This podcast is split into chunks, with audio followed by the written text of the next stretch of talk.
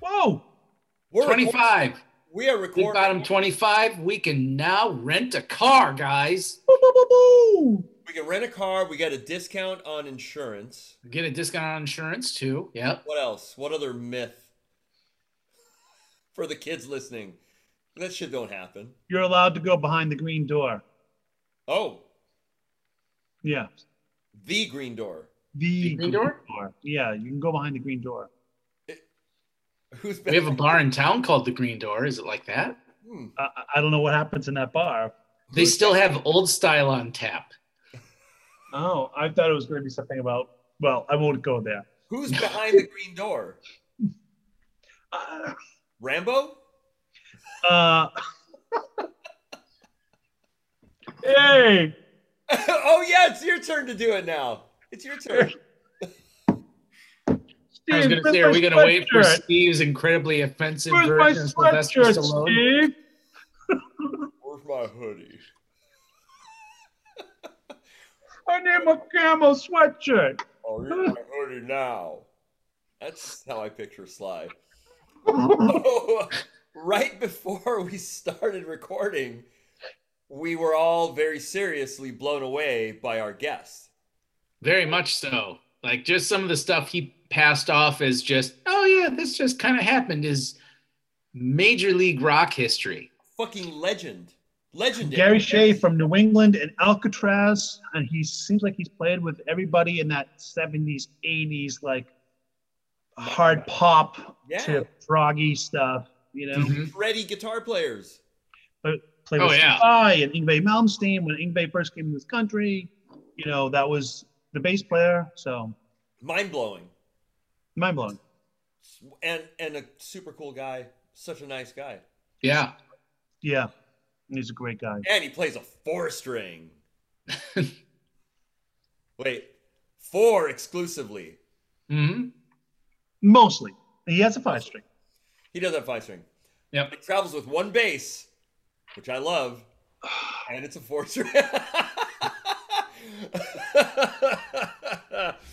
I mean, Yeah. I've done the one bass thing for like simple shows or like Mhm. you know, whatever, but I'm just a simple man.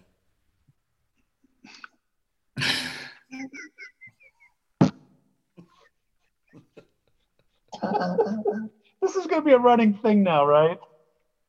I'm a simple man, Jenny. With my with my hoodie. Um, I'm a simple man, Jenny.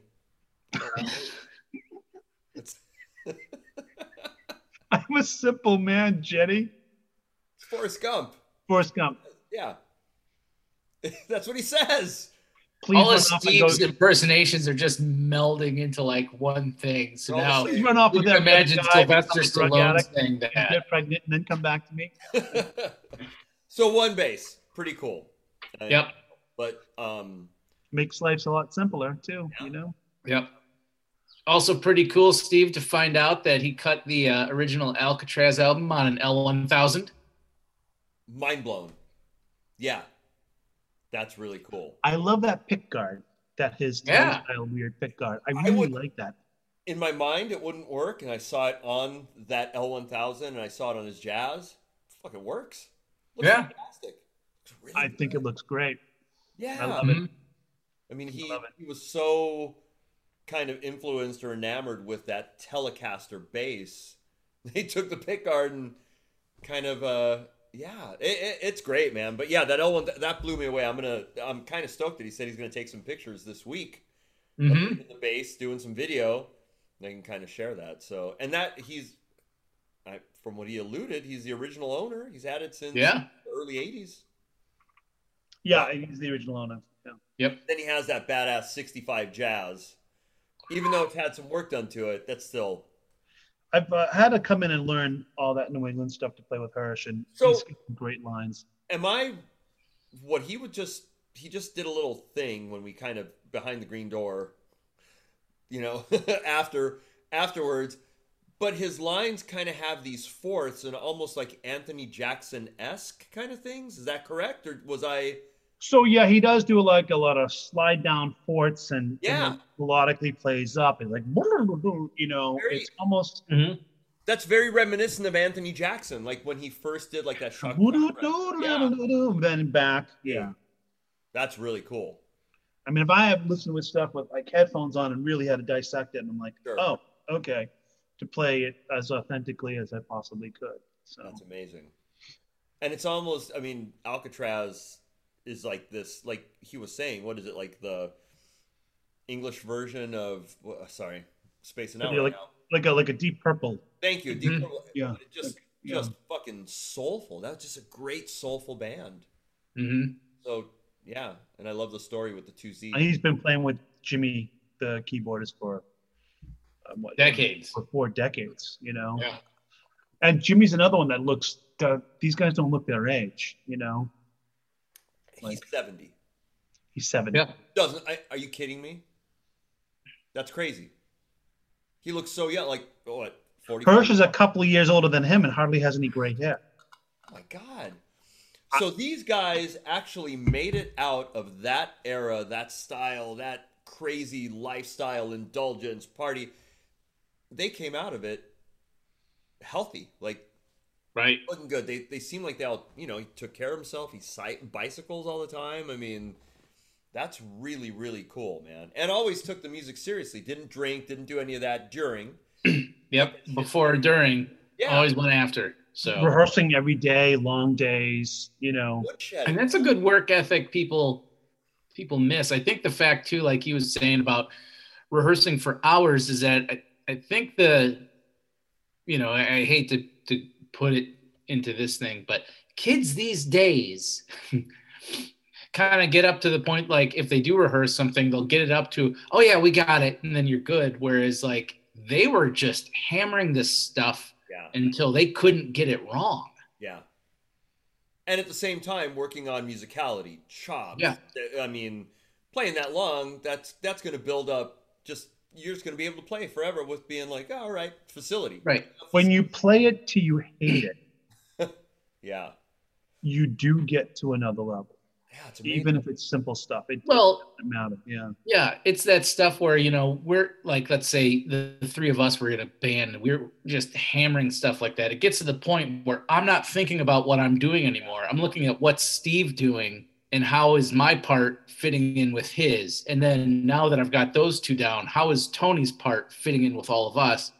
And then that's where you get that magic of like, Yeah. holy crap, these guys are really just breathing together. You start listening more, you know? the, Yeah. The 10,000 hours, you know, Yep. with each other and playing with it. But, but I'm thinking of the three of us in a band would be pretty cool. It'd be funny. It would be very funny. It'd be pretty sweet. I mean, you know, it could be like the um what was it, the Stanley Clarke, Marcus Miller, Victor Wooten project? Yeah. M wait, M A P. It would be map. Moody Haro Puleo. Or Oh, Paleo Arajo, or that would be Pam. Full Pam. name is Pam. Paleo bam, bam. Arajo Moody. Or we could just We go have to do an EP now. We have to do an EP. Oh wait, how about Amp? Arajo Moody Puleo. Oh, Or Apm. yeah. Apm. Apam. Apm. I like Apm. I like Amp just as much as I do Pam. Yeah. I I'm going for Apm. Or Pma. Pma. Pma. Because you Isn't have that a swear in Russian? Pma. It's almost Italian. Pma. Nice. Uh, a Croatian or something? Maybe. If any of our Slavic, you know, listeners are out there, please correct me. Yeah. Yeah, and if You know what? Steve has insulted you in any way, you may be entitled to financial compensation. Call Larry H. Parker now. Appam or Pma. We might insult somebody every gig and uh, every show, and we don't even do it on purpose. I'm insulted right now Good. by your lack of liking two consonants together. Oh my God! You need a double, two two dots Yeah. over it? I am very, very insulted. You can't let them be together. You can't let the P and the M. Gotta have the A in between it. How dare you? Two hard consonants. Okay, fine, sure, yeah, yeah. Hey, who's our sponsor? Uh, Donnybrook Coffee, Donnybrook Coffee, Donnybrook Coffee from Peabody, Massachusetts. Wait, Peabody, Pep, Peabody, Peabody. Peabody. We call it Peabody, Peabody. where I'm from. Yeah, But everywhere else in the world says Peabody. So this one time you you go Peabody. I was expecting Peabody. Peabody is what I would say. Yeah, You threw Yeah. me off. I Peabody. was thrown off. But I like Peabody. Sorry, but but I have to think of globally. Yes. You're a global global.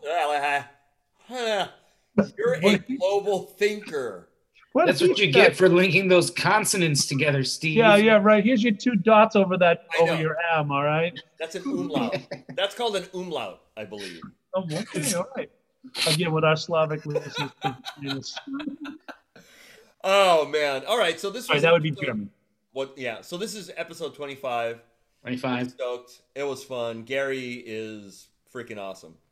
Legend. Yeah. Legend, legend. Yeah, let, that history. That's rock and roll history. Yeah, Mhm. I love it.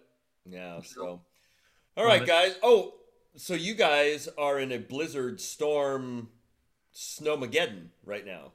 It's not too bad. I mean, this is too bad. And we're not getting snow right now. We've got some coming, but it's it's like in the mid twenties. Got it. Yeah, I think we we might have cracked 20 today. Texas. You know, the funniest thing was, Steve, I sent you that um, screenshot this morning when it was like negative nine. Ooh. It went down to negative 14 before it started going up. Like I showed it to my son, and we're both like, that's cold. I was like, you want to go outside and take out the garbage? He's like, no. No, I don't. Um, I talked to Howard Olyate today. Oh, How doing? he? He's doing great. He says to say hey to everybody. Um, he is. Uh, uh, they're not under a lot of snow, but they have like two inches of ice on the roads. okay. So they their big issue is driving around and getting places. But he has a really cool four by side by side thing, you know, like a ranch four by four thing, and that's how he's getting around. He says that works out really well. Nice. Like that just sounds like fun to drive that thing no matter what all the time. hmm Like why why you gotta wait for the snow? Just drive that thing all over the place. Twenty four I was wondering if he's missing Southern California right around now. You know, I mean, weather wise, he is but he's dude. He's got great. Pro- you know, he's doing great out there. He has a whole uh, work, you know, work area hmm house that you know he winds pickups and he's got a bunch of land, so he's doing really well. And you know, Good. Nashville's you know mostly okay, except when it freezes right now. But he's doing really well. Right. Yeah, we'll have to have him. We'll have to have some revisits with some of the the people. With the uh, Big Bottom alumni. Yeah, big bottom. yeah. Well, Maybe we, you couple know, people. put some people back on. Yeah. Can I be on it? No. Oh well. I That got was nothing. so fast, John. So fast. That was wicked. I, I was trying to make it sound like I was waiting a little bit, No. but I didn't say a word, Steve. could Rambo be on it? Oh, Rambo. We do a whole podcast. of And you have a big buck knife. You kick me out of town. You can't kick me out. Well, can I get a cup of coffee here? Of coffee. oh boy. You can't kick me out of the big bottom. Get your sheriff. Go ahead, try. Okay, all right. Sorry, guys. I was gonna We say should probably yeah. explain the concept of this joke. No. This No. no? Nope. Okay. All right. We won't. They have to listen to episode twenty-four. Very, very well. Good Okay. tie. Good tie-in. Listen All to right. episode twenty-four to find out the Rambo big bottom connection. Special Rambo. Might as well keep keep notes because I have a feeling it's going to last throughout at least the rest of this season. Oh, So it's going. It's going on. That's it. If you guys try to kick me out, I'm bringing. Uh, I'm bringing Rambo in. There you go. He's coming in. He will. he All will. right. Let's stop recording and let's on to All right. Gary. All right, All right, yeah. everybody. Hey, Big Bottom Crew, Steve Arajo, John Moody, Tony Paleo. Amp, Appam. Amp. Am. that's how we signed off. That's how we signed off. Appam. Ah. Appam. All right, guys. Everybody, take care out there. Be safe. It was a fun time. Enjoy the episode. Bye. Bye-bye. See ya. Damn it! I, I missed. I Boom. missed the fumble. We can say this while we're recording. We're I mean, not I the can most drop serious stuff guys, again. Gary. It's not that We are not the most serious guys, and I think that's what uh, Wait. some people are liking. We're pretty What the- open. Yeah. What the fuck did you drop, John? I dropped my phone because what I've been trying to do is do this. Were you so I text- have a Wait, wait, wait, wait, No. wait, wait, wait. Were you Exactly. texting? Were you texting while we were going to start this podcast? How dare Yeah, you? I was text I was texting s- s- uh, texting Tony saying, "Geez, when will Steve start this thing?" like, God damn it! I know. Sorry. All right, Tony. All right, so we intro. have with us today uh, from New England, Alcatraz, the bassist extraordinaire, Gary Shea. Gary Shea's with us today. Everybody how? Hell yeah, man! Thanks guys. for joining us. This is awesome, man. Thank you. I uh, I want to just start one thing, if I can. And John told me this, and I think I said this to Gary when we met. Um, Gary got the job that when I was a teenager, he had the job that I wish I had. I, and I will openly say this right right now in Big Bob. you wanted to be a cab driver in Boston? yes. Cool. It's good. It's good. Well, thanks. I mean, you know, that was that was a great thing, and we, we did drive cabs. You Yeah. drive cabs. There you go. But but Tony, you want to? I mean, Gary was. You know, so when I was younger, generation. in that time, uh, like, I mean, everyone has their like slightly different background in the Gen X thing and so forth. Like, so mine was like playing with shreddy guitar players, um, not necessarily playing a shrapnel thing, but like that's what I practiced. That's how I got better. That's how I got good because I focused, and then I kind of fell into the whole jazz thing. And Gary already had like was playing with the best guitar players on the planet. You know, I mean, literally. You know, in the rock realm, that, w- that was him. You know, That's so awesome. he had the gigs I wanted, man. And at- at that time, what was the gig you had, Gary? Um, what what was that gig? That was I know you played with Steve Vai You're talking Alcatraz or New England? in New England. Al- yeah. Well, Alcatraz for one, yeah. Okay. You know? Yeah. That's- That'd, that'd be early '80s, mid '80s. early Mhm. '80s. Nice. Right. Yngwie, Steve, Danny Johnson, Yeah, Oof, yeah. Jesus. I mean, Steve Vai. Yeah, just Steve. amazing. Yeah. Fun playing with him. Did you enjoy? oh, hell yeah, we had a great time. We're still good friends. He's on a, awesome. our last record, the last Alcatraz album. He's on. He, he, he submitted a track, and hmm the, the track rocks. So, "Dirty in the City," it's called. Wow. Yeah, is there is there ever a track that Steve Vai did that didn't burn? that wasn't just Yeah.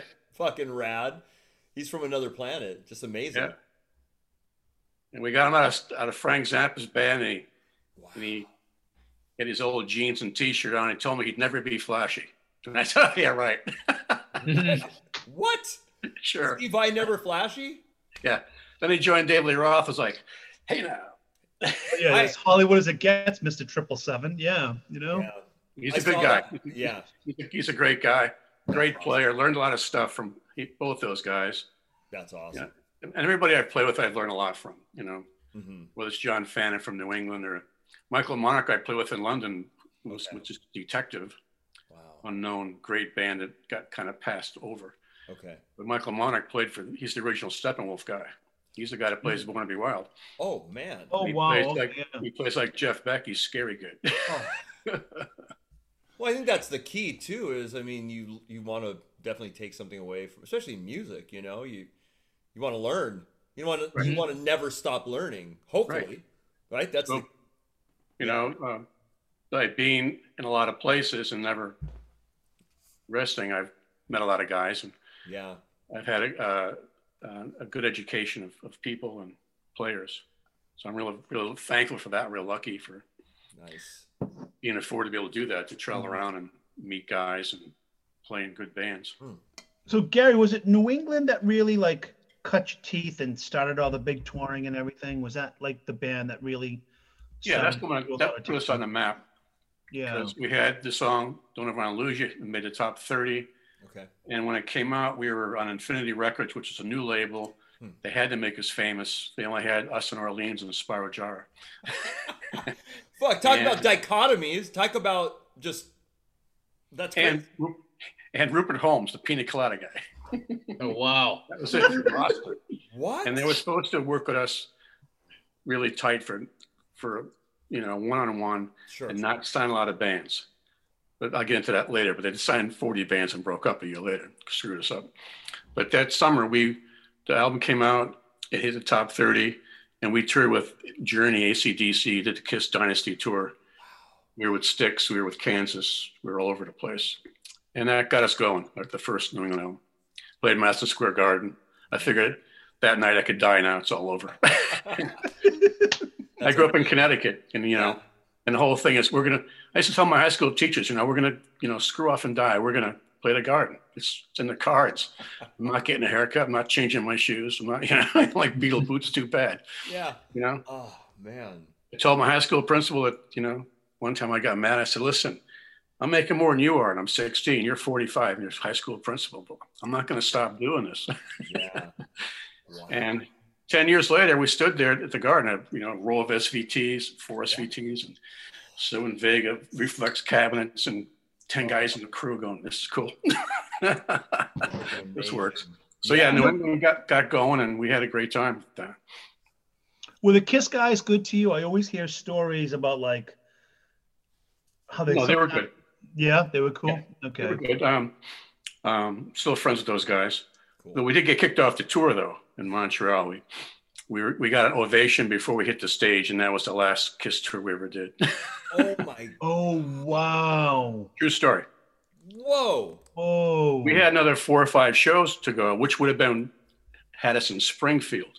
And our guest list between myself and John Fannon, as- you know, being based in Boston, our Yeah. guest list for Springfield Civic would have been quite extensive. so we were geeked about that. And we played Montreal, and we didn't realize that we were doing so great in Canada. Mhm. And Hirsh being Canadian, that helped with the Canadian content thing.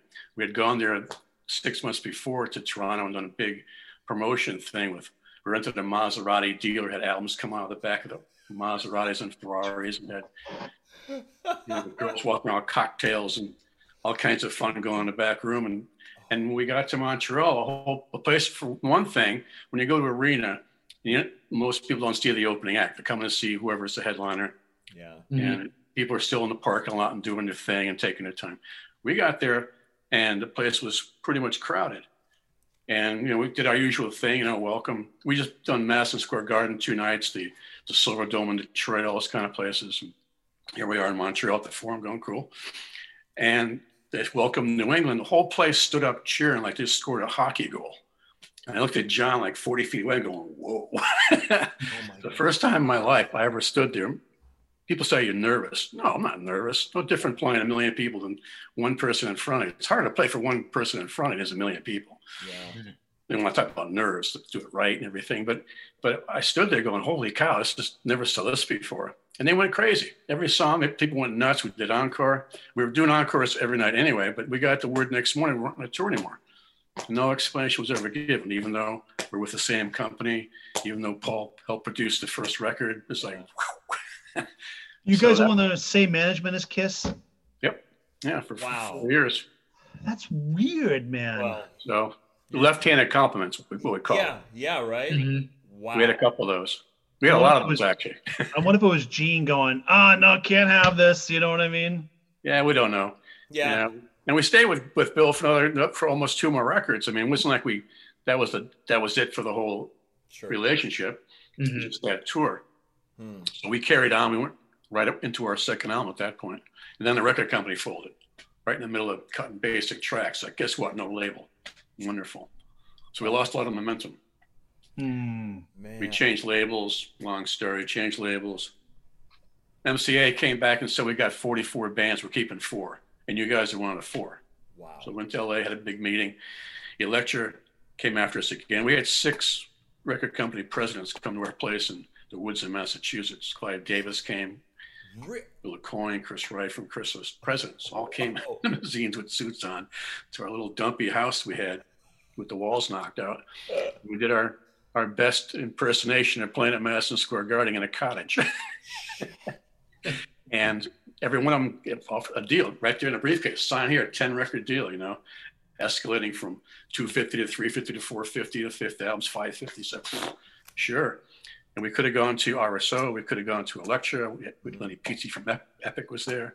I mean, Clive Davis sat in a folding chair in front of my SVT. I'm going, hey, Damn. we loved it. Damn. Was that the Braintree house? Yeah, yeah. All those Yeah, guys okay. were there. That's crazy. And um, and um, you know, Clive Davis told us that that uh, he really wanted us to be on Arista. That they just signed the Kinks, but they had no heavy band, and he wanted a heavy band for his new hmm. label Arista. We were the guys if we want to do that. And that was cool. And Chris Wright from Chrysalis, I'm walking across the lawn through the woods, and he says, "You're the, you guys one of the best bands I've ever seen since I discovered Procol Harum." I'm going, "Whoa, I'm driving taxi cabs." Yeah. Wow. Wow. you know. So that was cool. I said, "Don't believe any of this. They're all just trying to tell you that to get, get the autograph." So you guys rehearsed, if I'm not mistaken, like all day long type of thing, right? I heard about those rehearsals. well, yeah. Well, the deal was we, you know, we played bar bands together, all of us. Mhm. You know, Jimmy's band, Fatback from North Carolina, morphed into New England after about six, seven, eight years. Going all around from Michigan to Montreal and stuff, playing colleges and schools and every bar in the world. And we broke up in 75. I went to California. Jimmy and John recorded Annie McClune. Hmm.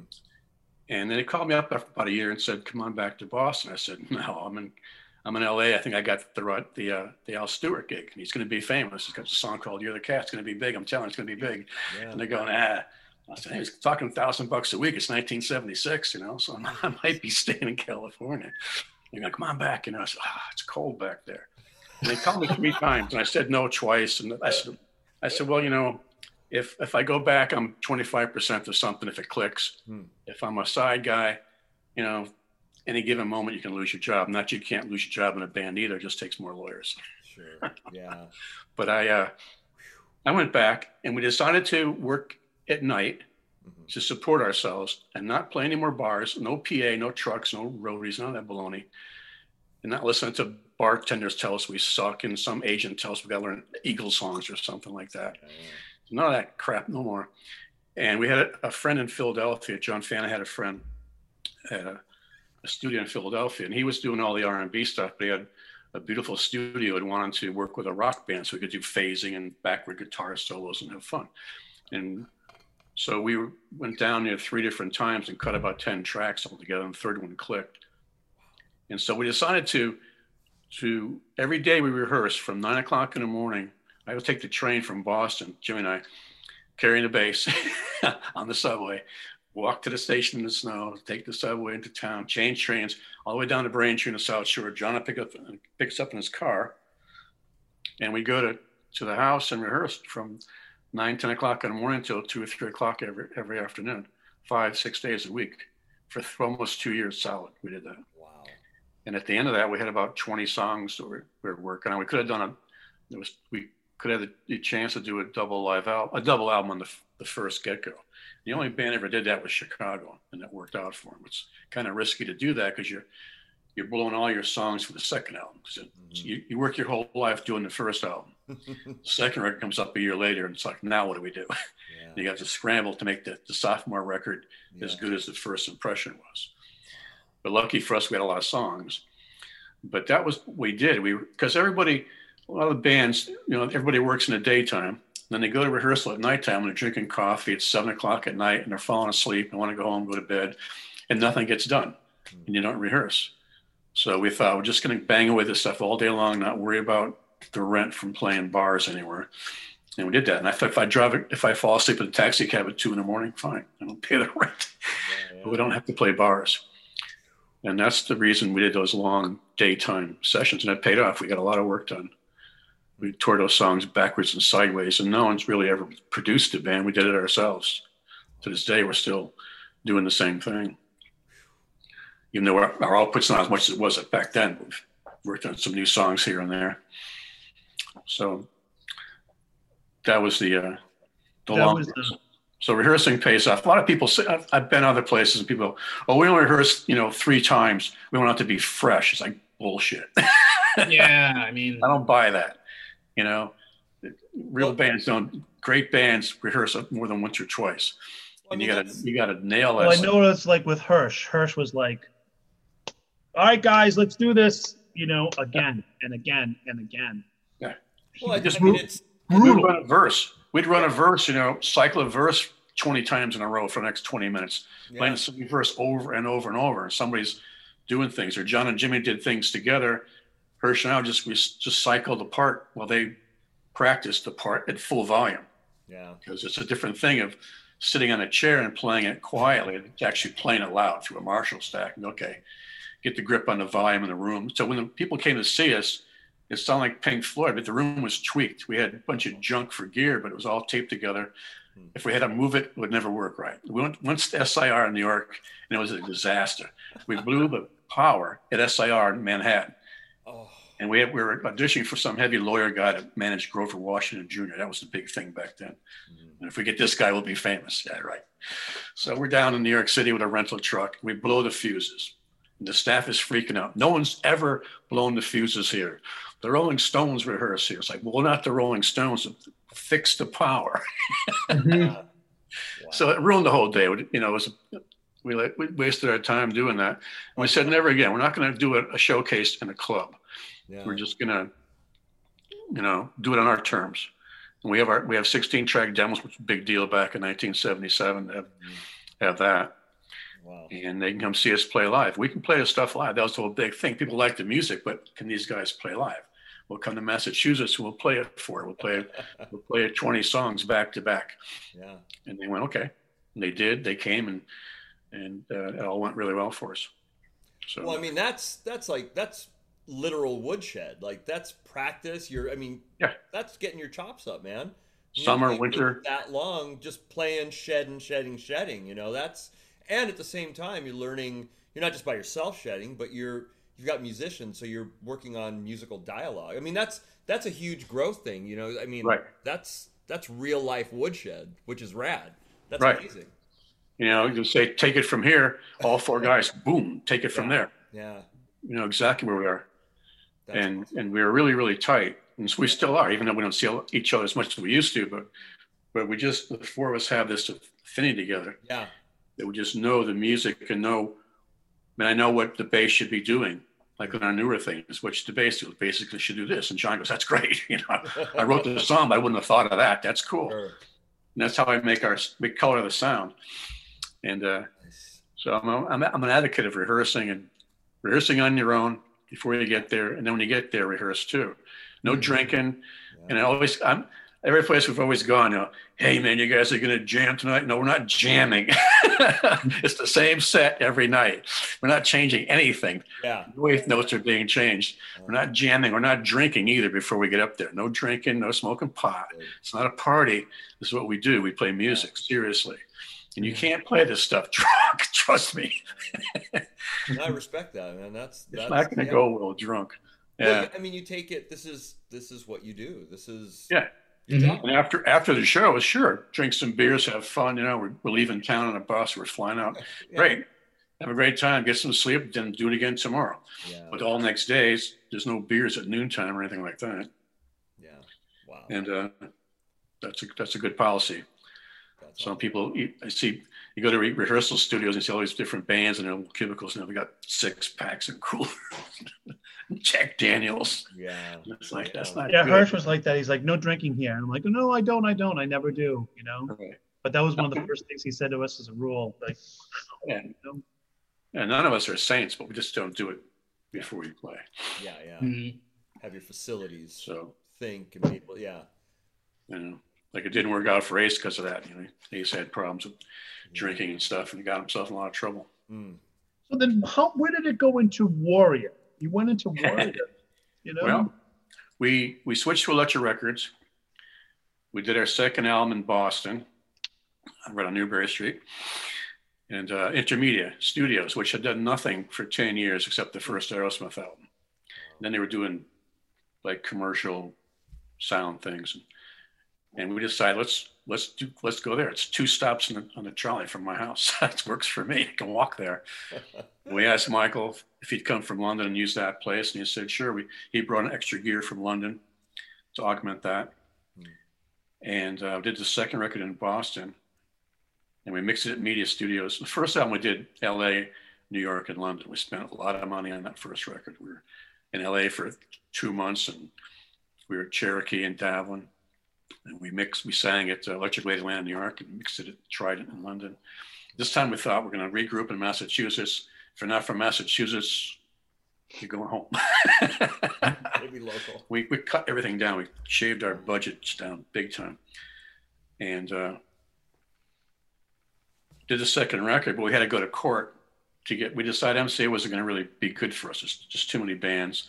Elektra swore that they would do, the, do, they'd make us the American Queen, and all that stuff, in their words. And we said, okay. And so we did the second album, and we had a song called Conversation. It was kind of a cruel to be kind, Okay. kind of acoustic, you know, cruel to be kind conversation. Mhm. Just because at that point was the Clash and the Pretenders and the Sex Pistols. The whole thing hit at that point. Elvis Costello, and all of a sudden we're old school dinosaurs. and going, yeah, right, whatever.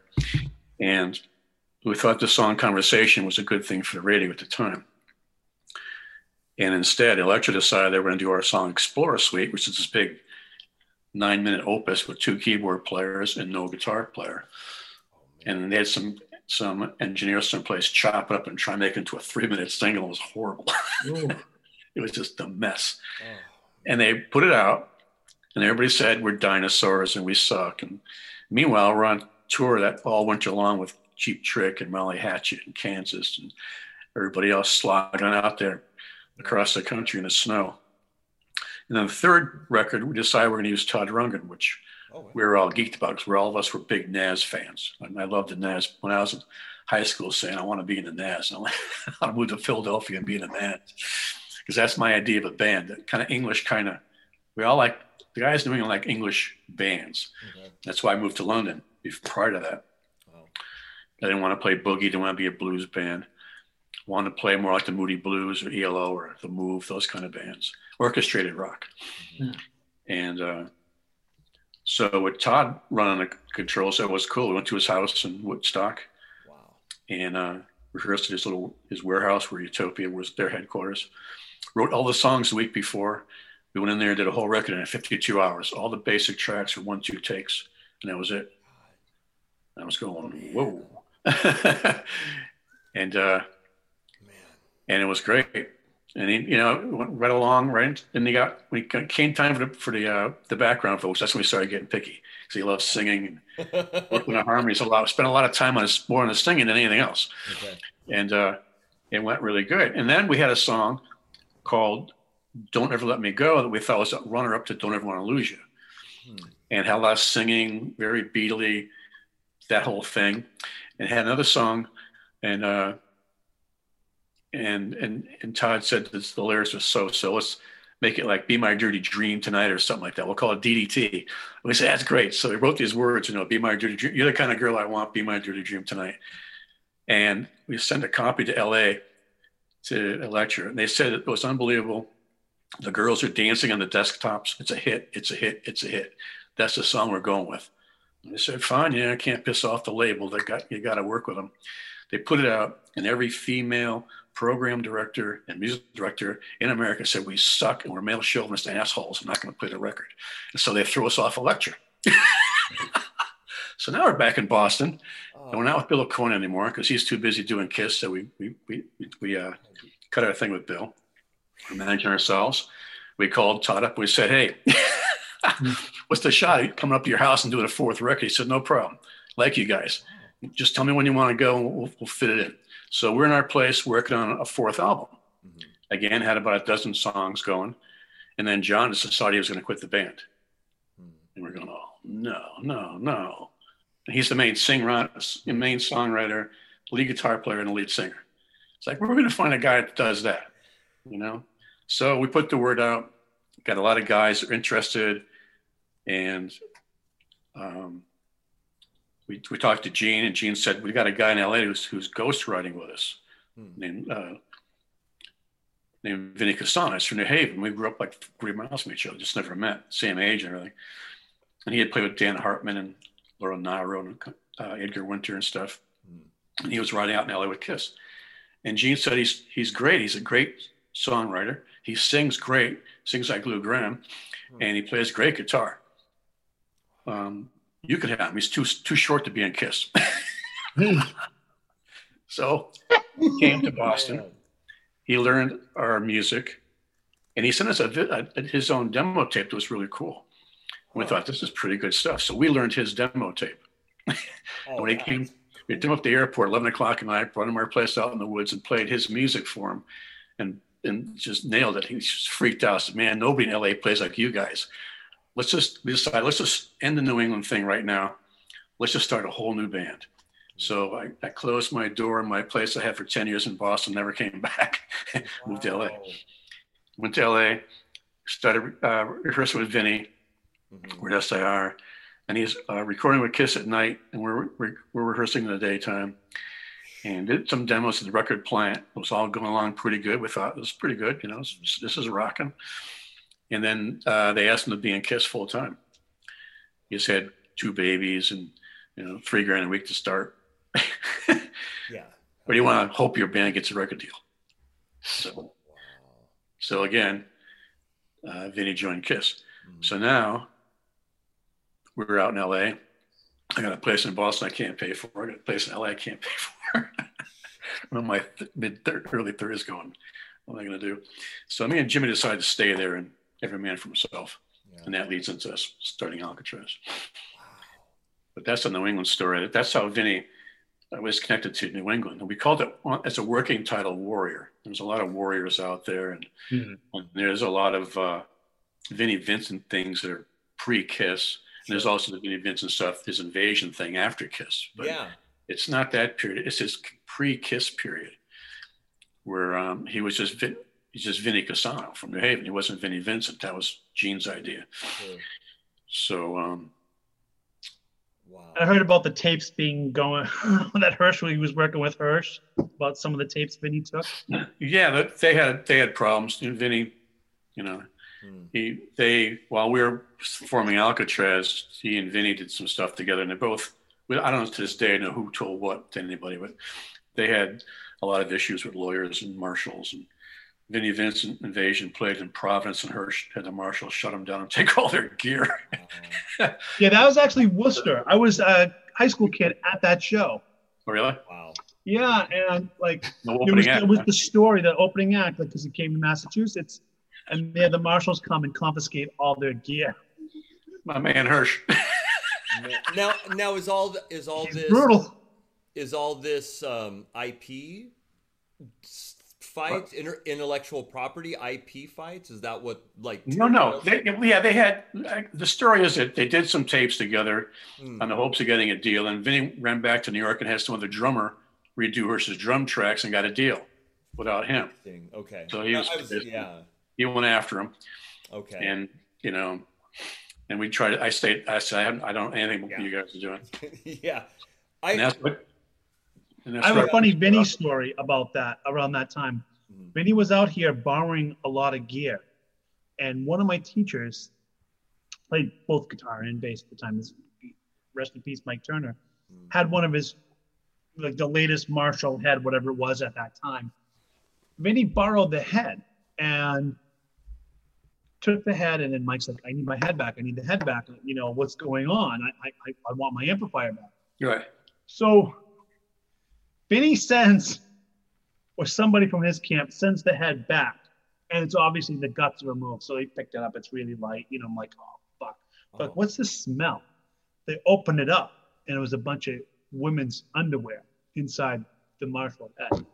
the guts missing.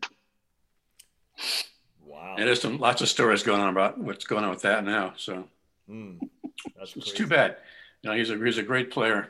Yeah, I I actually s- I saw out here because I'm West Coast, you know, L.A. Orange County, in Right. County, but I saw the Vinnie Vincent invasion with Jim Gillette as the singer, and I I want to say they opened up for Maiden. Okay. I, yeah, and uh, yeah, it was a crazy show, and Jim Gillette was supposed to have like the highest pitch voice ever, like all that, you know. And I was Yes, like, all right, whatever, you know. But Right. yeah, it was it, it was crazy. So that was my. I saw them open up, and they were they were good, like whatever. But Right. Maiden is fucking Maiden, so. Vinny, Vinny, Vinny sang great, but he didn't want to play guitar and sing at the same time. So that's oh okay. So that's why he got the Jim Gillette Yeah. guy or the lead singer. Right. Interesting. Wow, that's insane. That's crazy. That's when Vinny had like the hair, like you know. oh Yeah. yeah. QB yeah. all all of them. Everybody had the big hair. So Right. Wow. So did you come back? Uh, have you lived in LA after that, or or did you come? Yeah, I back? lived in LA for 15 years up Oh, in West wow. Hollywood. Okay. I was in West Hollywood Hills for 15 years, looking down the roof of the Hyatt house from. I could see the pool from my my, from my bedroom. Wow. Had a great place down it. I lived on Hollywood Boulevard. People don't realize Hollywood Boulevard goes up into the hills after Oh, yeah. across Laurel Canyon, Yeah. goes all the way up Yeah. to Sunset Plaza. Man. And uh, I had a great house up there, 8800 Hollywood Boulevard. That's a for a a long nice. time. That was all during the Alcatraz years. Okay. So That's so interesting. So Um, amazing, man. Dude, you I, this you're the stories. I love it. Just legendary. You, And then yeah, then you kind of yeah. got into the whole Alcatraz thing, right? With um, yeah, Yeah. yeah.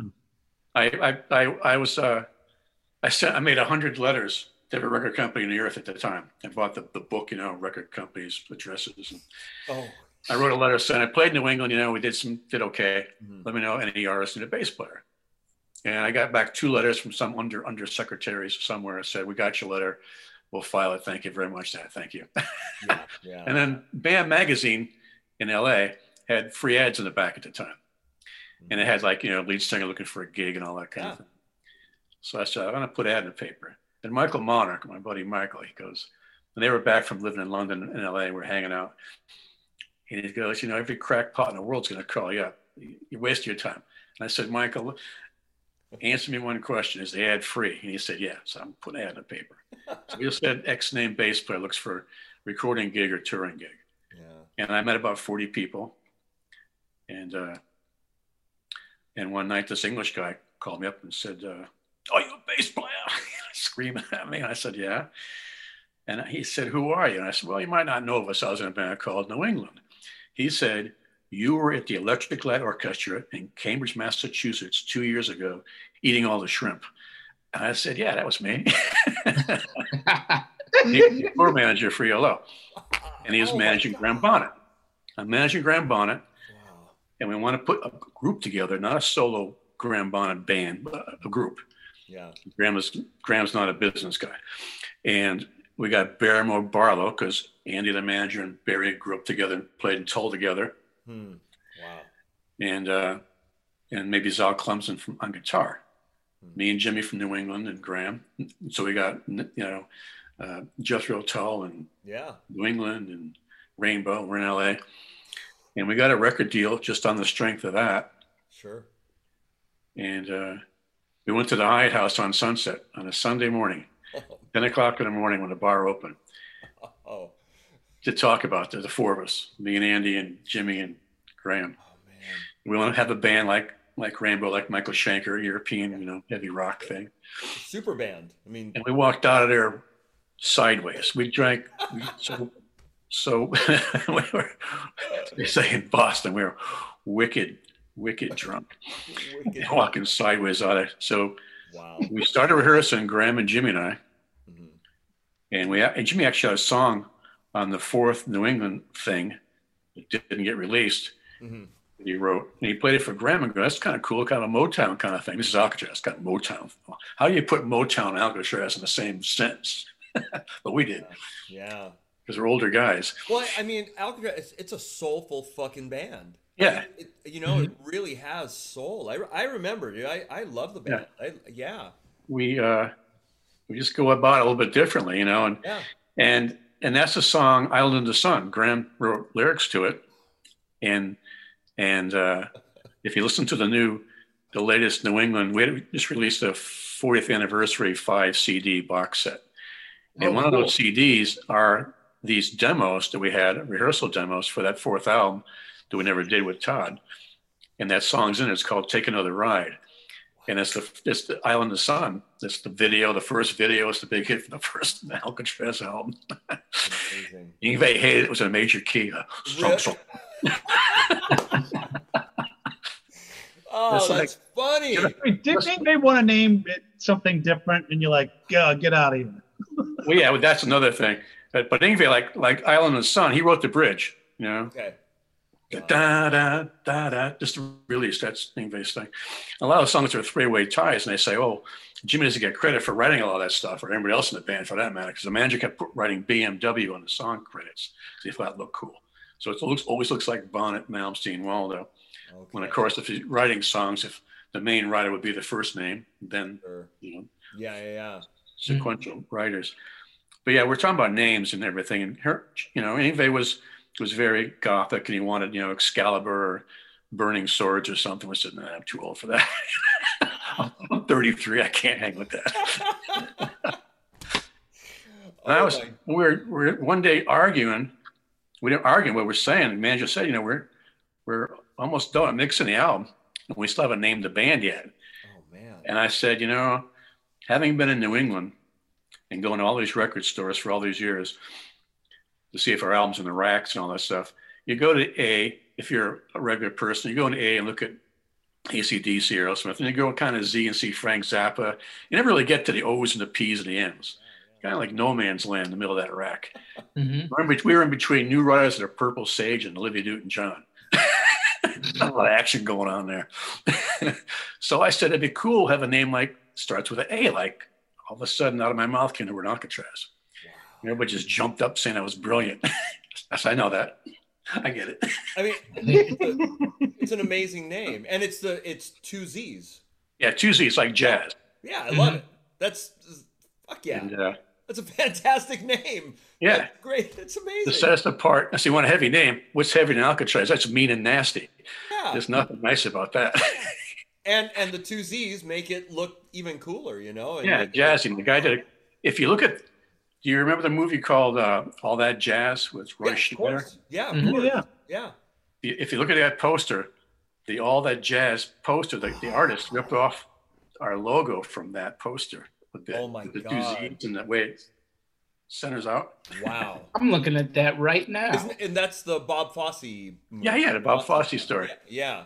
Can you see wow. the poster? You see? It? Oh yeah, it totally is. I'm gonna fly that in. totally. I'm, fucking, I'm flying that in in the video. That's badass. Oh my god, man. There was some band in Germany, Alcatraz, with three Z's. Yep. There was some other band in, in, San Francisco called Alcatrazz. Was a club band. We had to buy. We spent a whole bunch of money getting rid of that.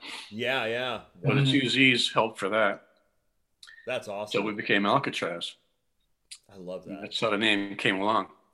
And of course, that brings up the whole prison thing. And our whole thing, had we gone further, was to be like our, our videos where the drums are up on a tier, like Jailhouse Rock, where okay. Mm-hmm. yeah, on yeah. the tier.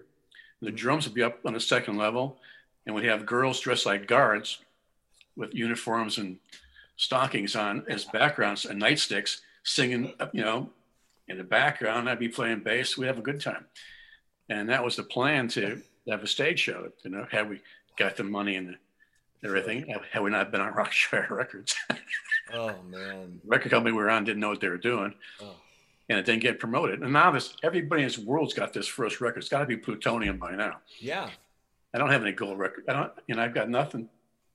No, the label just gone away. Oh. So you can't get any, at least give me a, you can't, if you're not giving me any money, give me a stupid painted piece of plastic disc. Yeah, it's sold. Wow. Oh my god. So that's okay. Mm. But we're still rolling, and that's a great thing. That's good. That's good to hear, man. I, I, I remember in high school. Uh, I, I think it was high school. I just remember when the Steve Vai years and the video and the incredible playing and looking at Steve and a wall of Carvins with like two caps and two hats on each thing, you know, and it was like, wow. Yeah, I had a wall of Randall I had an, a Randall endorsement, both Jimmy and I. We actually, uh, Yngwie could have had Randall too, but he wanted to keep the Marshall. I understand that because the, the Randall stuff was solid state. Yeah. But I had their RBA 500 heads, I had two of them, and they were 350 RMS solid state. And they were great. I had them, I just sold the last one a year ago. When I moved to Florida, I sold one wow. I had. And uh, the thing's been working for 35 years. Like I said in the ad in the very beginning, you turn them on, they work. Unlike the SVTs, got to keep messing with the tubes and changing them and yeah. checking mm. the cold sauce. I was spending about a thousand bucks a year at least having the crew guys go through my three SVT heads every few months, make sure nothing catches yeah. fire and blows yeah. up and all that stuff. Mm-hmm. I love I love Ampeg, still do. I've got a I have an Ampeg uh, PH 500 I play through right now. Nice. It works fine for me. Sure. But uh, I had Randall, and I had a, I had I had uh, eight two by fifteen cabinets with ported horns. It was a monster cabinet. So we had a wall. We had I think there was there was 17 stacks on stage, and. Jimmy had eight of their PA cabinets for keyboards. Oh my god. Now we had more money in row cases than some bands have for their gear. Yeah. It's 20, 30 grand just in row cases.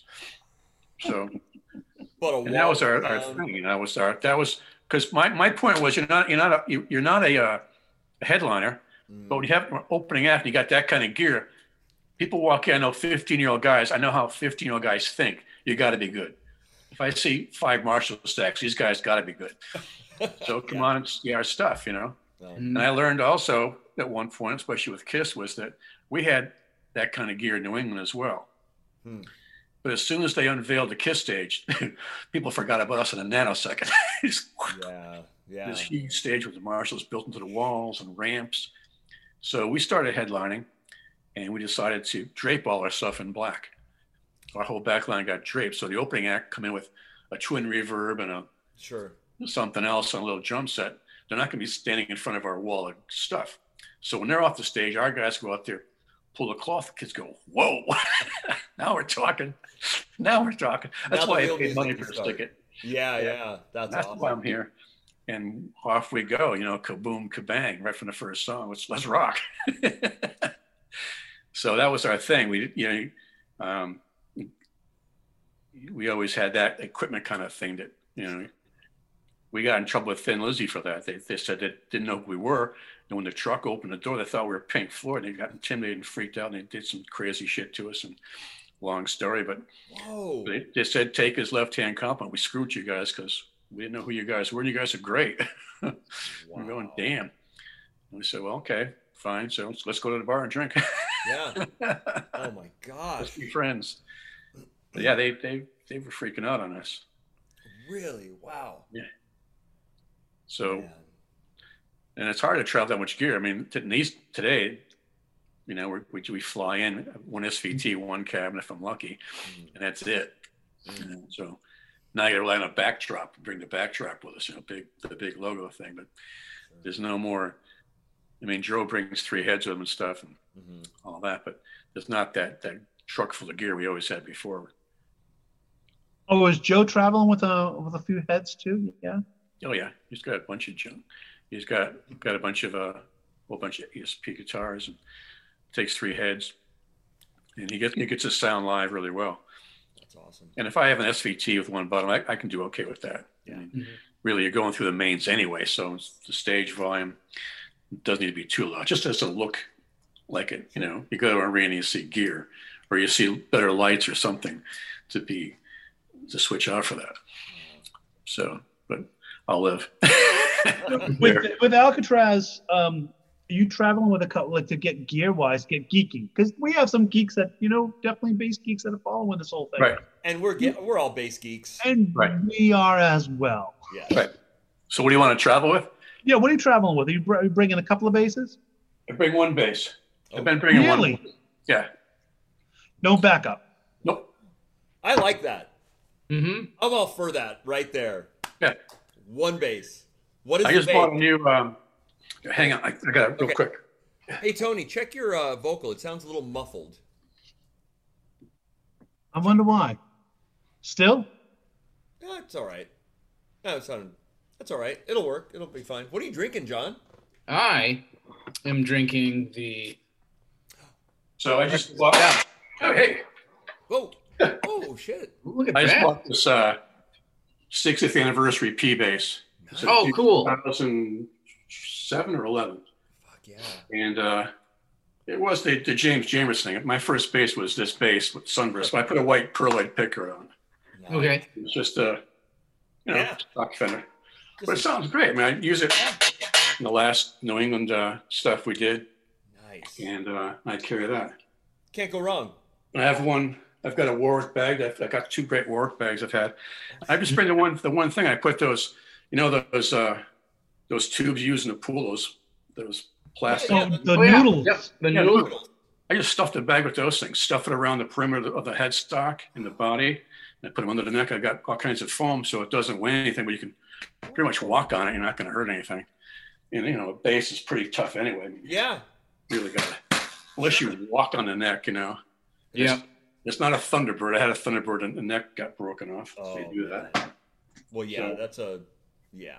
But I've been just taking one bass with me. Wow. And it's just easy because I get on a plane, and if I if I can't get on a plane with me, they can get take it to gate. Yeah. Yep. you check it. They take it, they throw it on top of the stuff. I come off the plane, the guy's got it first off the plane with the baby carriages, and I'm good to go. It's not going into transportation Yeah. at the, in the beginning of the airport. You'll never see it again. You know, Right. hey, I know what that is. Yeah, thanks. Well, and it's it's not like a vintage instrument that you you know you're never going to be able to replace. It's it's Right. you know it's a good. I took my 65 jazz bass with me for a couple of years to Japan, even. Oh, And I was just terrified about that the whole Yeah. time. Yeah. Bass, I'll kill myself. But Jimmy's going, that bass sounds like nothing else. You got to get, I bring that bass, man.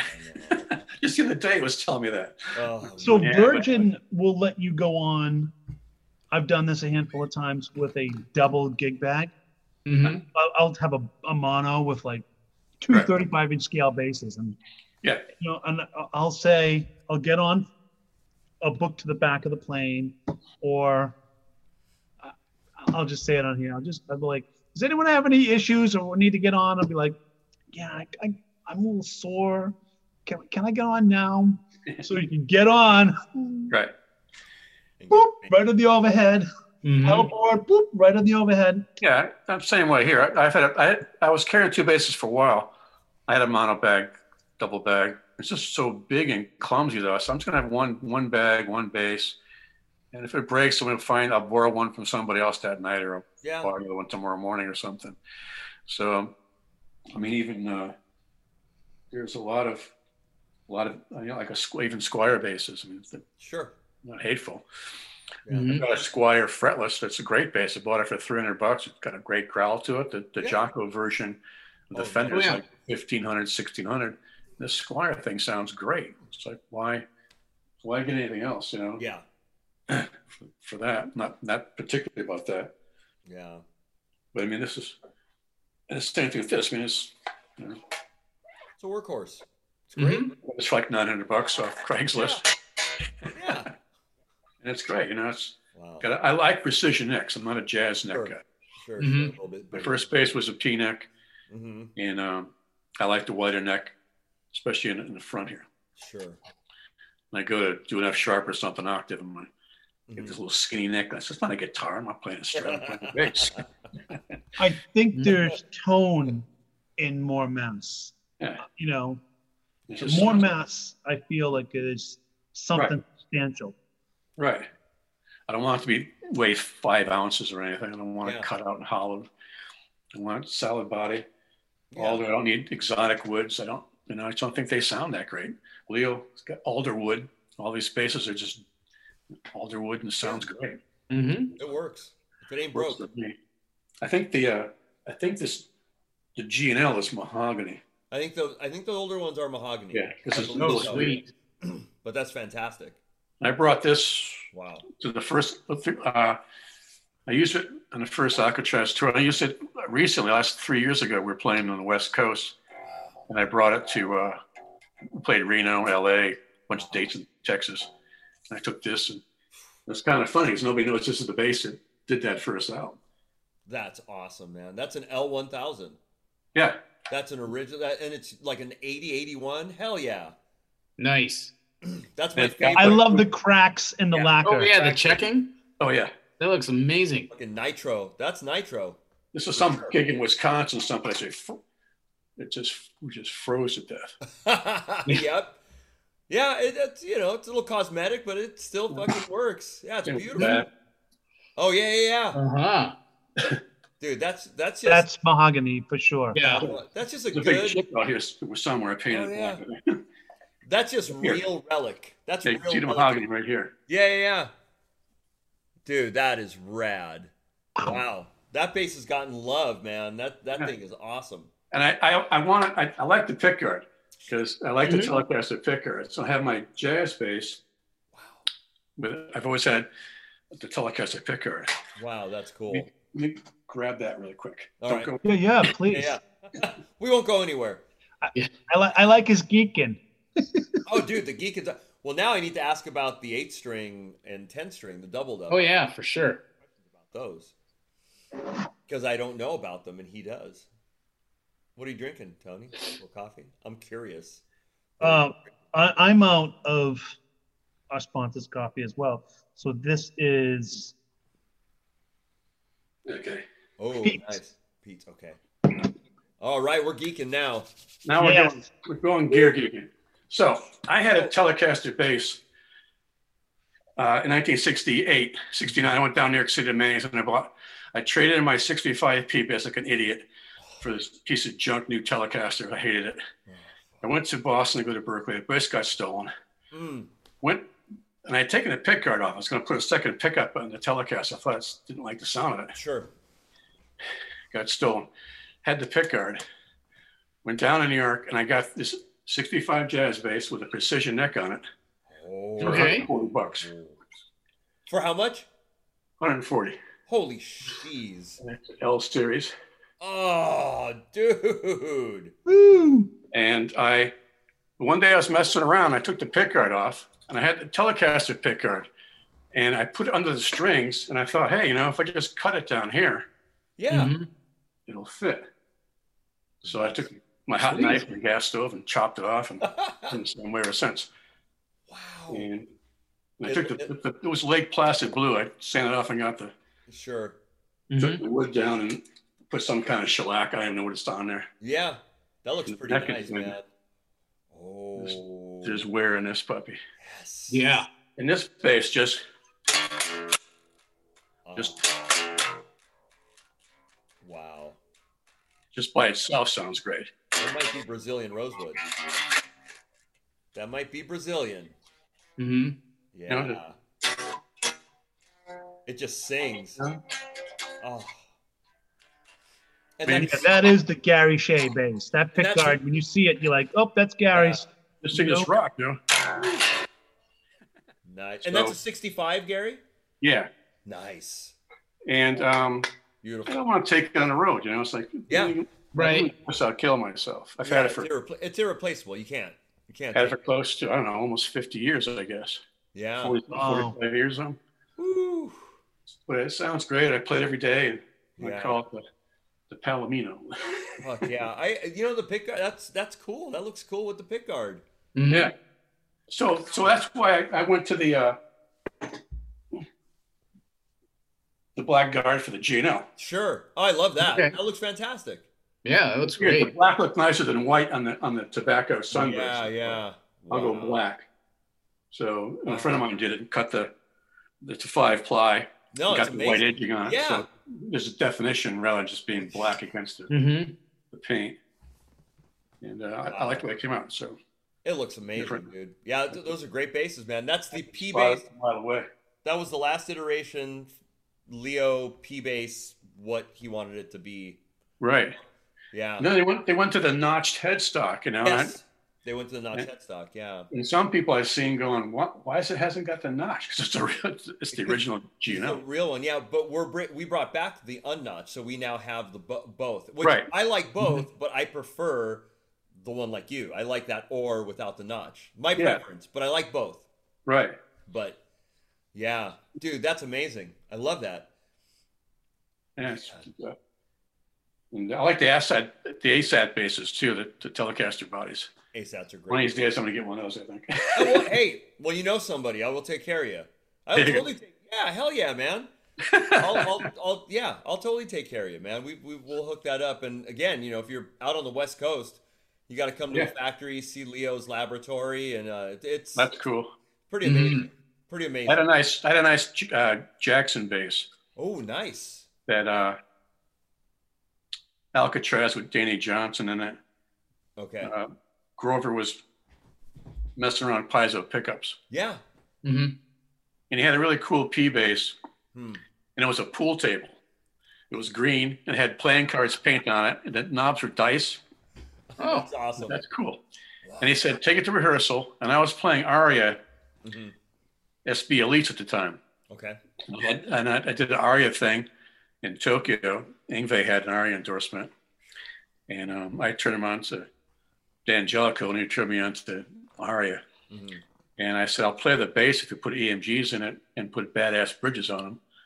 Unlike Cliff Burton's one, the one pickup thing he uses, mine had two pickups, and it was white and gold hardware, Wow. you know, flashy.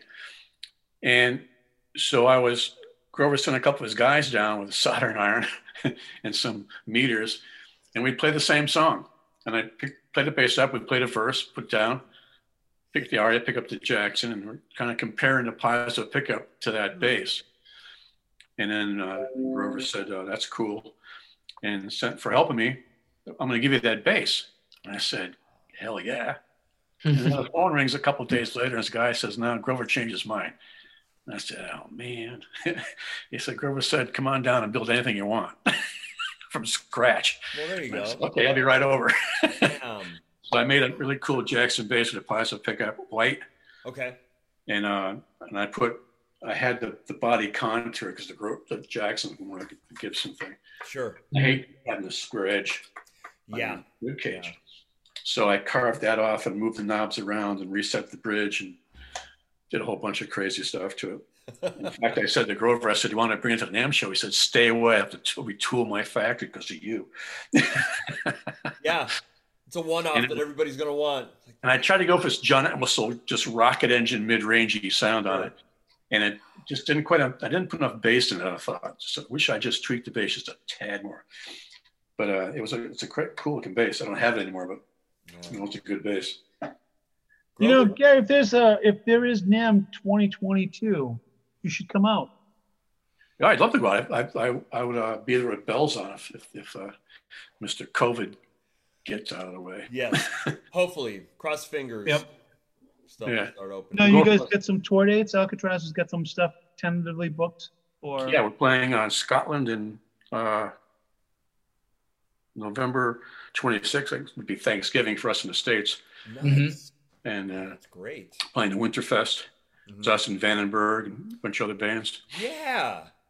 And uh, that'll be fun. And then we'll hope by that point we'll have a bunch of dates in Ireland and Scotland and England too.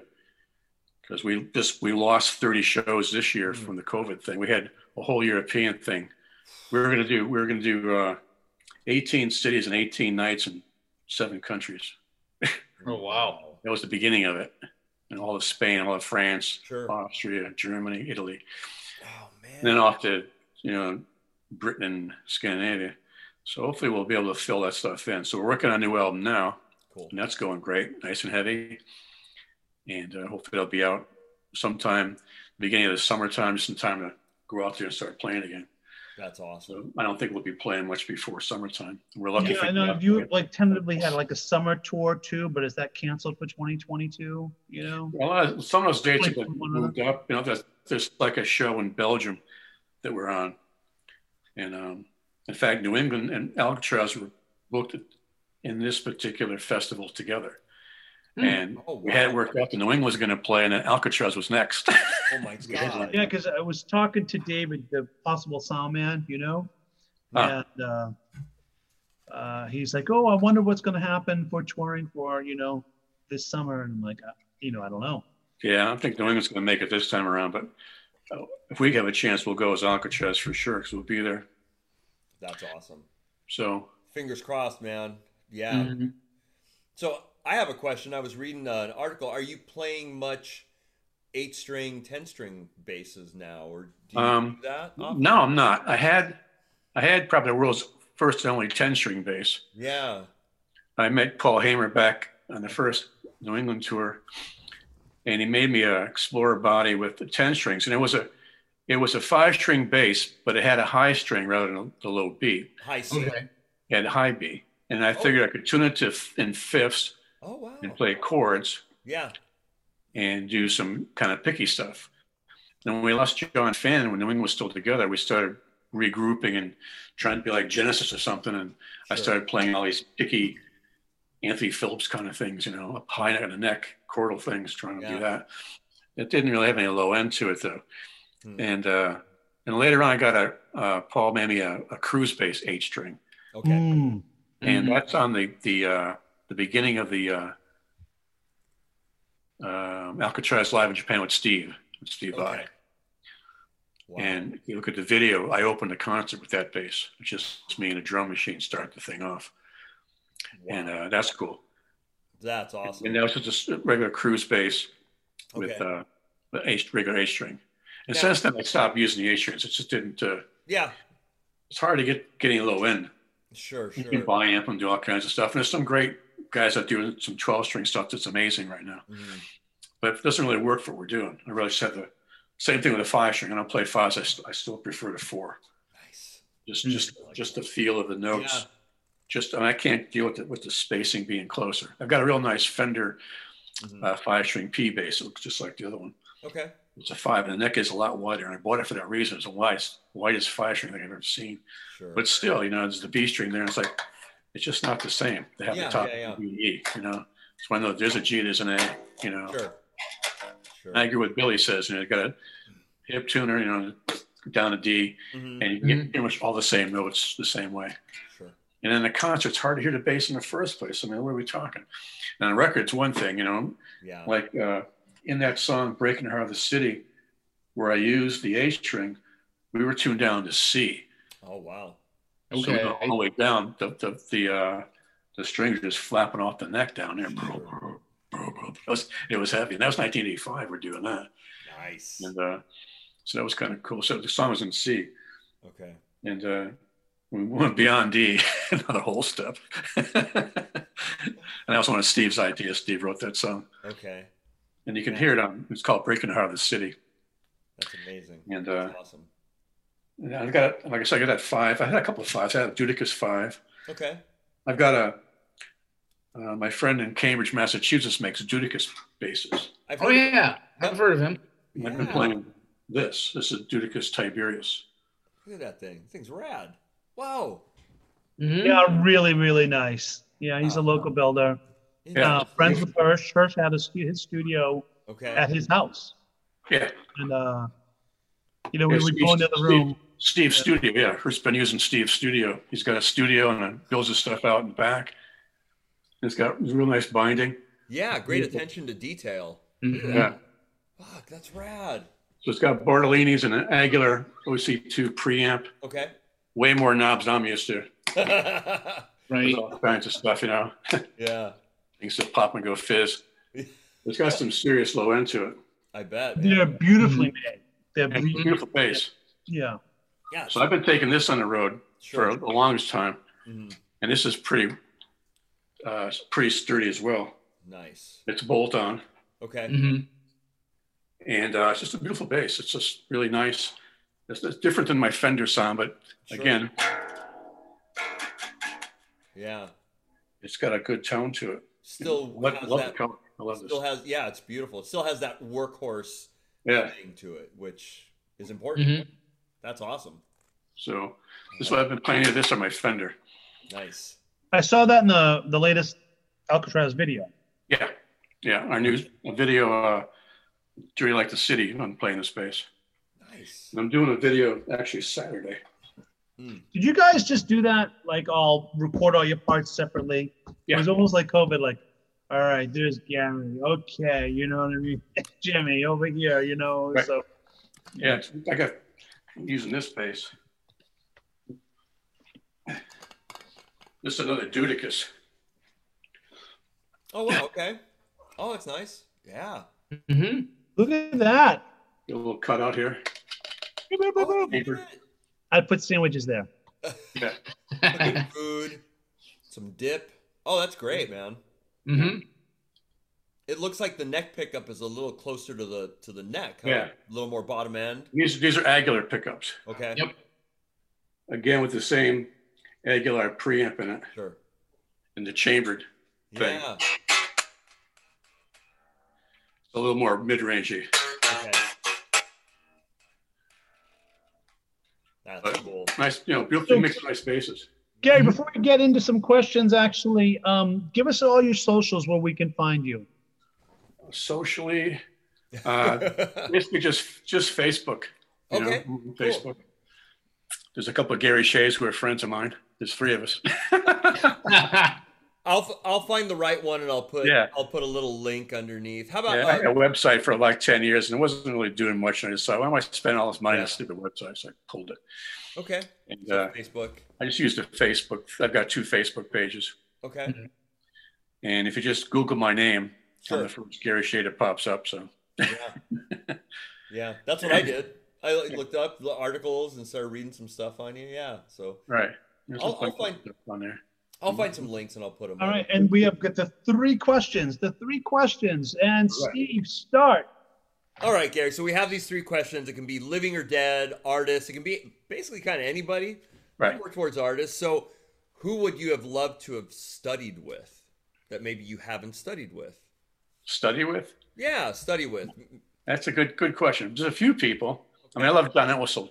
Yeah, My heroes, John Entwistle, yeah, hands down. Or Tim Bogert's great. Yeah. And uh, another guy that people don't talk about is Jim Fielder, who Hmm. played bass for Blood, Sweat, and Tears. Oh, Oh yeah. He's, he's great.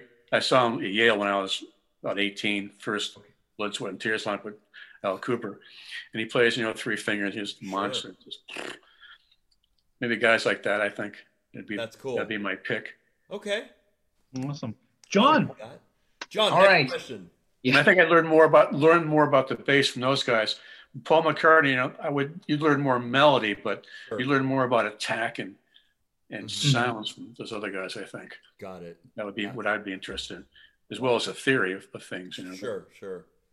That's cool. I mean, John Wilson was so great 'cause he played French horn. He was a schooled musician. He wasn't uh, Yeah. first time he picked up an instrument, and it shows. You know, he was a lead the lead player for the Who. Yes, he was. Yep. He Yes, was, he man. was. Mhm. you hear it live, live at Leeds when he kicks in, all hell breaks loose. You know? yeah. Yeah. So that was he was my hero. Still is. That's so cool. Nice. All right, John, you want to ask the next question? All right. Live or dead, who would you want to jam with? I mean, Gary's jammed with everybody. You're a freaking legend. I know, but he also said too he doesn't jam. They rehearse. I know, I know. But yeah, yeah. No, I've, I, you know, I, Oh, we'll, we'll rephrase it. Who would you like to play with? Yeah, Yeah. even. Yeah. played with, yeah. Uh, probably David Gilmour. Ah. Oh, that'd be Whoa, good. didn't expect that, man. Nice. That'd be pretty cool to to uh, just groove along on whenever he's playing. yeah. Mhm. you know, not playing a lot, but Sure. the right notes in the right place. Man. I like that. That's cool. That would just be that would be a, an emotional hmm thing.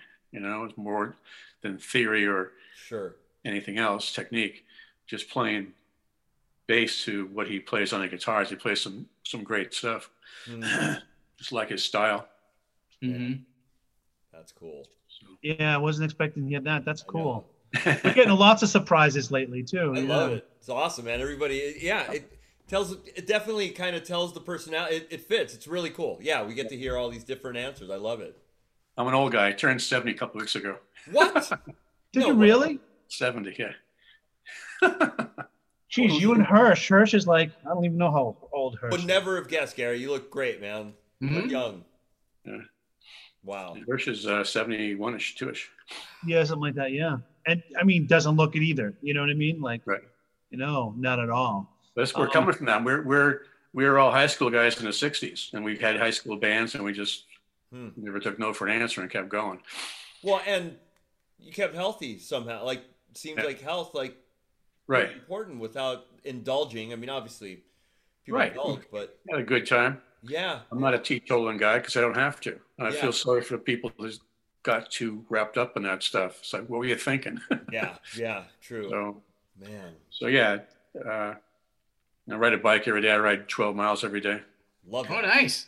I got 4,000 miles coming up on my new bike. I've had it about a year now.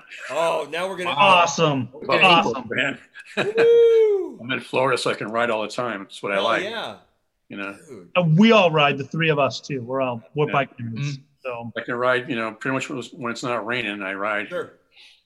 And uh, I can't do that in uh, some other places.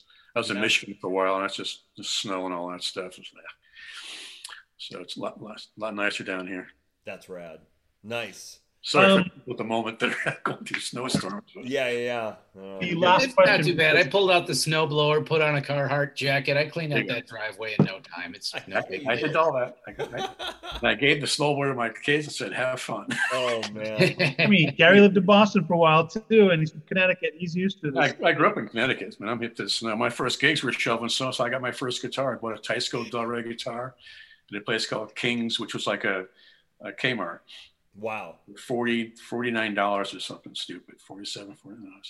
So Teisco I'm Del I'm the odd man out. I'm Southern California all the way. I'm like, fuck the snow. Yeah. Nope.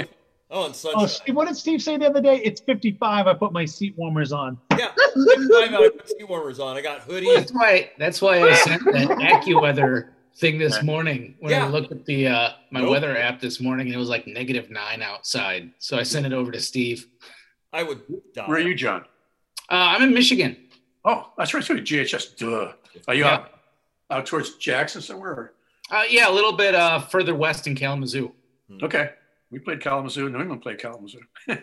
Oh, well, that yeah, with uh with Kansas. Oh wow. sweet. Wow. Damn. That's so Some rad. torn history. Fucking Alcatraz, legendary. Alcatraz did a 40 date uh, with Ted Nugent. of all people. That, had- that had to be crazy with Ted. I wasn't crazy. It's very organized. I mean, his, his, his, his thing was very organized, very professional. And he, he was a good guy. He, we, we played in New Haven and, um, and it was raining and we got on a stage and the power blew out halfway through our first song. We're getting ready to segue to the second song. The whole place goes, and half the band's on one side of the stage, half's on the other. And I see these two electrician guys arguing. A guy threw this 440 box and arced across the hallway. I Oh said, shit. I'm on the bus now. I'm out of here. Oh, So we're on our bus for about two hours, you know, and I had leather pants on. It was August. It was pouring. It was you know, 100 degrees outside. God. I started peeling my junk off. Thinking, that's it. We're not playing tonight. And Ted came on our bus. He goes, here's the deal. We got the power going. You guys go out there and start all over. Do your encores. And then me and my guys do our thing. And they stayed until three o'clock in the morning. They shut the bar down. It was a club that served alcohol. Shut the bar down. And Ted and his guys played till three in the morning. Wow. That's pretty cool. So I had to give Ted credit, give him a lot of credit for that, Yeah, man. Kudos. musically speaking. Damn. Nice. And the last question, um, who would you like to have a meal with? Living or dead? Any time period? Anybody from history Neil. or now? You know? Meal with. Yeah. That's a good one. Meal. Meal. Uh, I see the gears turning. I know. I know. There- There's some heavy thought now. Hmm. it'd be tough. I don't know. Meal with. A musical person or any kind of person? Anybody. Can be. Anybody. Yeah.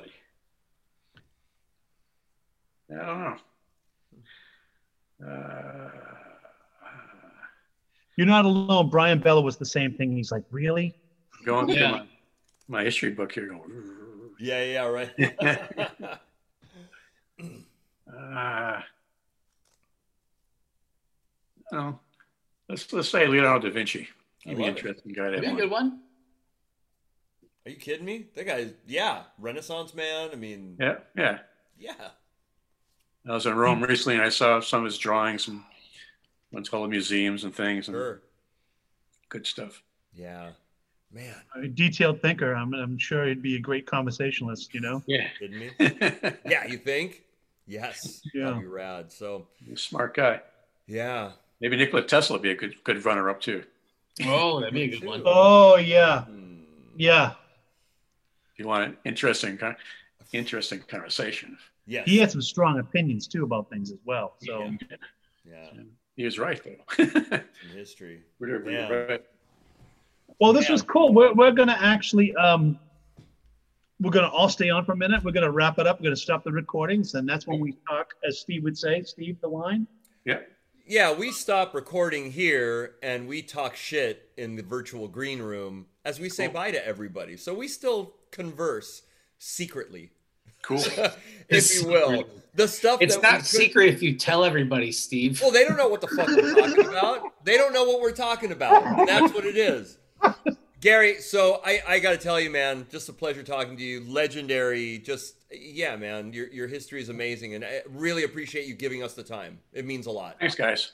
Been Yeah. great talking to you. We Gary, should, we get the chance to continue the conversation that got broken up by Captain. Remember Captain saying, "Oh, Gary, you got to go in this room. Can't talk to Tony anymore." oh yeah, England Well, Gary- Gary, well, this is not the last time we'll do it again. We're, you know, we Mm-hmm. we're, this is we kind of we can do whatever the hell we want, man. We can have yeah. So we'll do this again for sure. there And you go. just stay safe in these crazy times. And uh, again, Big Bottom podcast, Gary Shea. We're gonna talk shit. So goodbye, everybody. Big bottom. the bottom.